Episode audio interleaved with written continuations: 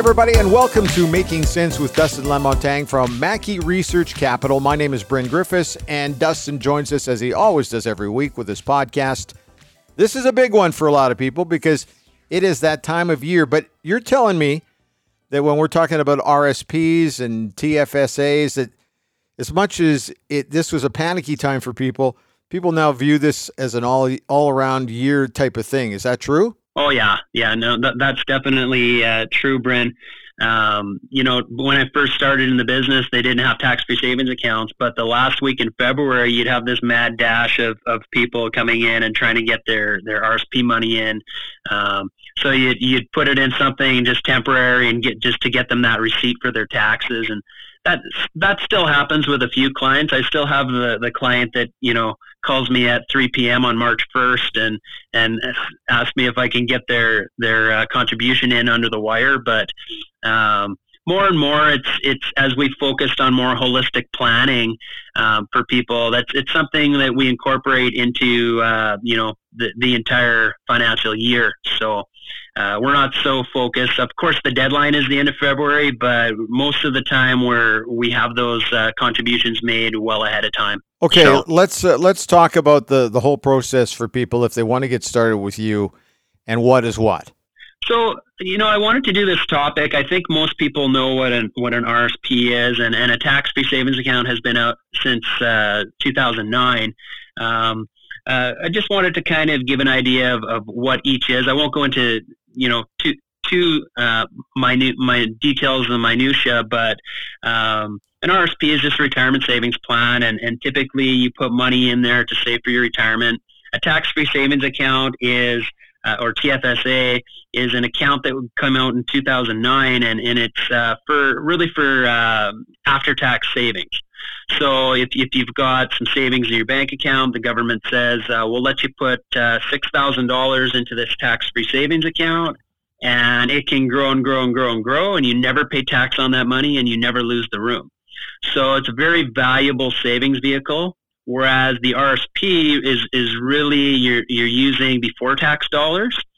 Um, well, you can, you can contribute after tax dollars, but essentially um, you're getting a tax deduction for putting that money in. So you get a portion of it back. So the idea is, uh, and you can put up to 18% of your income up to a maximum. Uh, I think the, the limit this year is 27,830. So 6,000 on the TFSA for contribution room and twenty-seven eight thirty.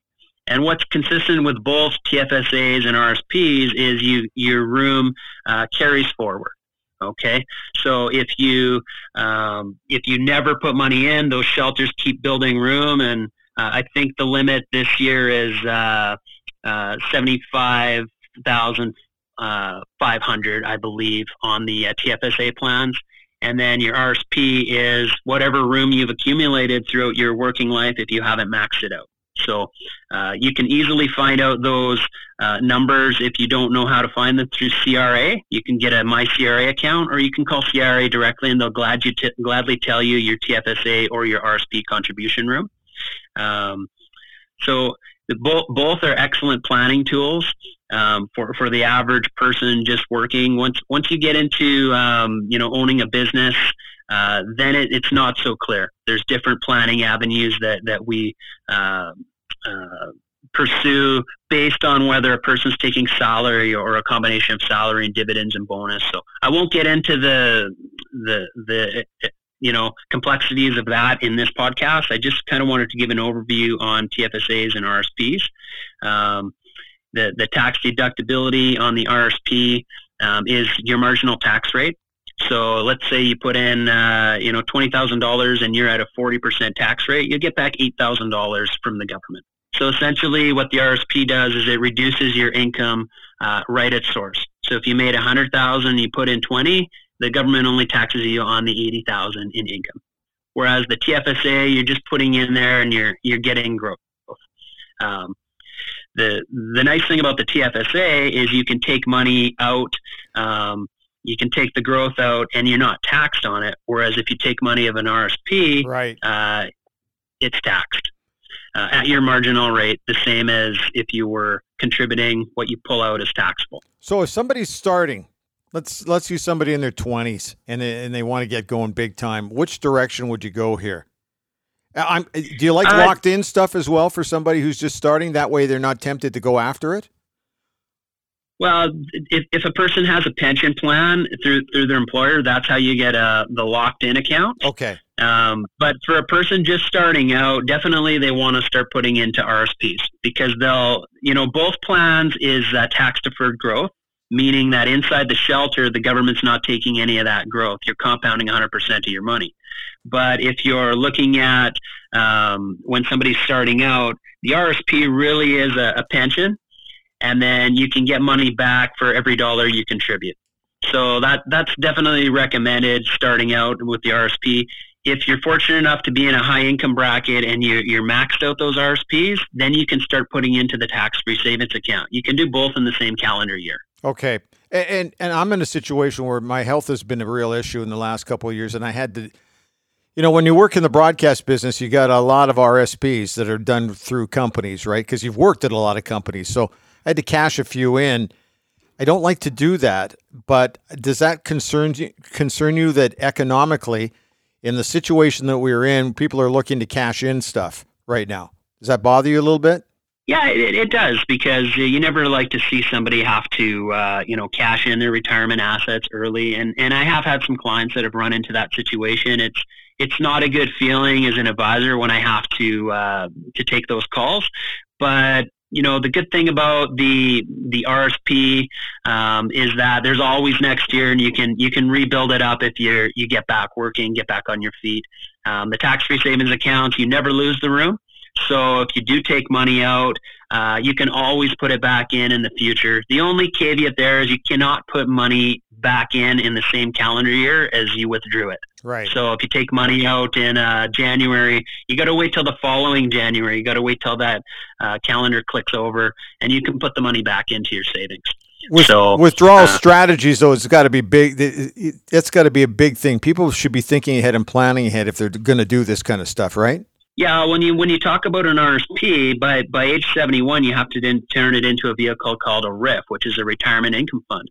And a, a RIF, there's there's uh, various withdrawal rules surrounding that, but the idea is that you, you want to turn that RSP eventually into a pension. So what I like to do for clients is I amortize those RIFs, um, much the same as you would pay off a mortgage over, say, 15, 20, or 25 years. We'll do that with a RIF. It's just in reverse. You're withdrawing it and paying yourself out the income and that's you know it's a, it's a very tax effective way of doing it.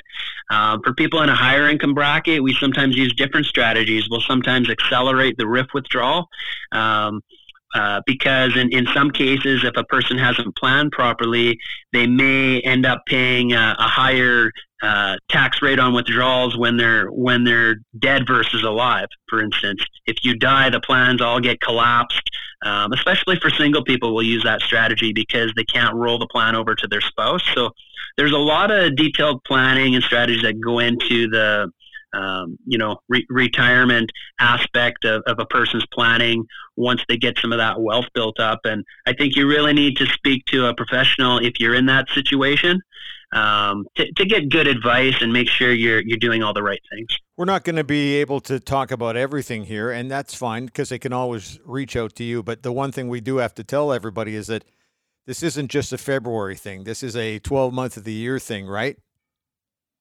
Yeah, without a doubt, and you know there, there's uh, there's a lot of planning that goes into this. You know, let's say you have half a million dollars built up in a registered plan. You don't want the government to get forty percent of that just because you might get hit by a bus or, or have a heart attack and die. Right. So uh, we we use different planning strategies. Sometimes we incorporate life insurance. Um, it, it's it's a really complex area, and if people plan properly, they don't end up giving more more money to the government uh, upon uh, you know, their estate than than they need to, and that's important. Yeah, let's not be doing that. Okay, so if people need to get a hold of you here, let's give them the phone number. What is it? It is 780-905-7729. Okay, and your and email address. My email email is dlamontagne at mackieresearch.com. I also have to ask one other thing because podcasts are heard everywhere, not just in the province of Alberta. How, how much are you able to help somebody if they're out of province, or can you redirect them to somebody? Yeah, I've, I've got clients in uh, every province from here to uh, Quebec. I've got clients in Ontario, Manitoba, Saskatchewan. Uh, so I'm licensed across the prairies in Ontario. I don't have any clients uh, currently um, east of uh, Ontario. Doesn't mean I can't deal with any. The the opportunity has just not a, uh, a arisen as, okay. as of yet. So excellent. Thanks for your time today. Always great chatting. Thanks, Brent. All right, that's making sense with Dustin Lamontagne. Have yourself a great day.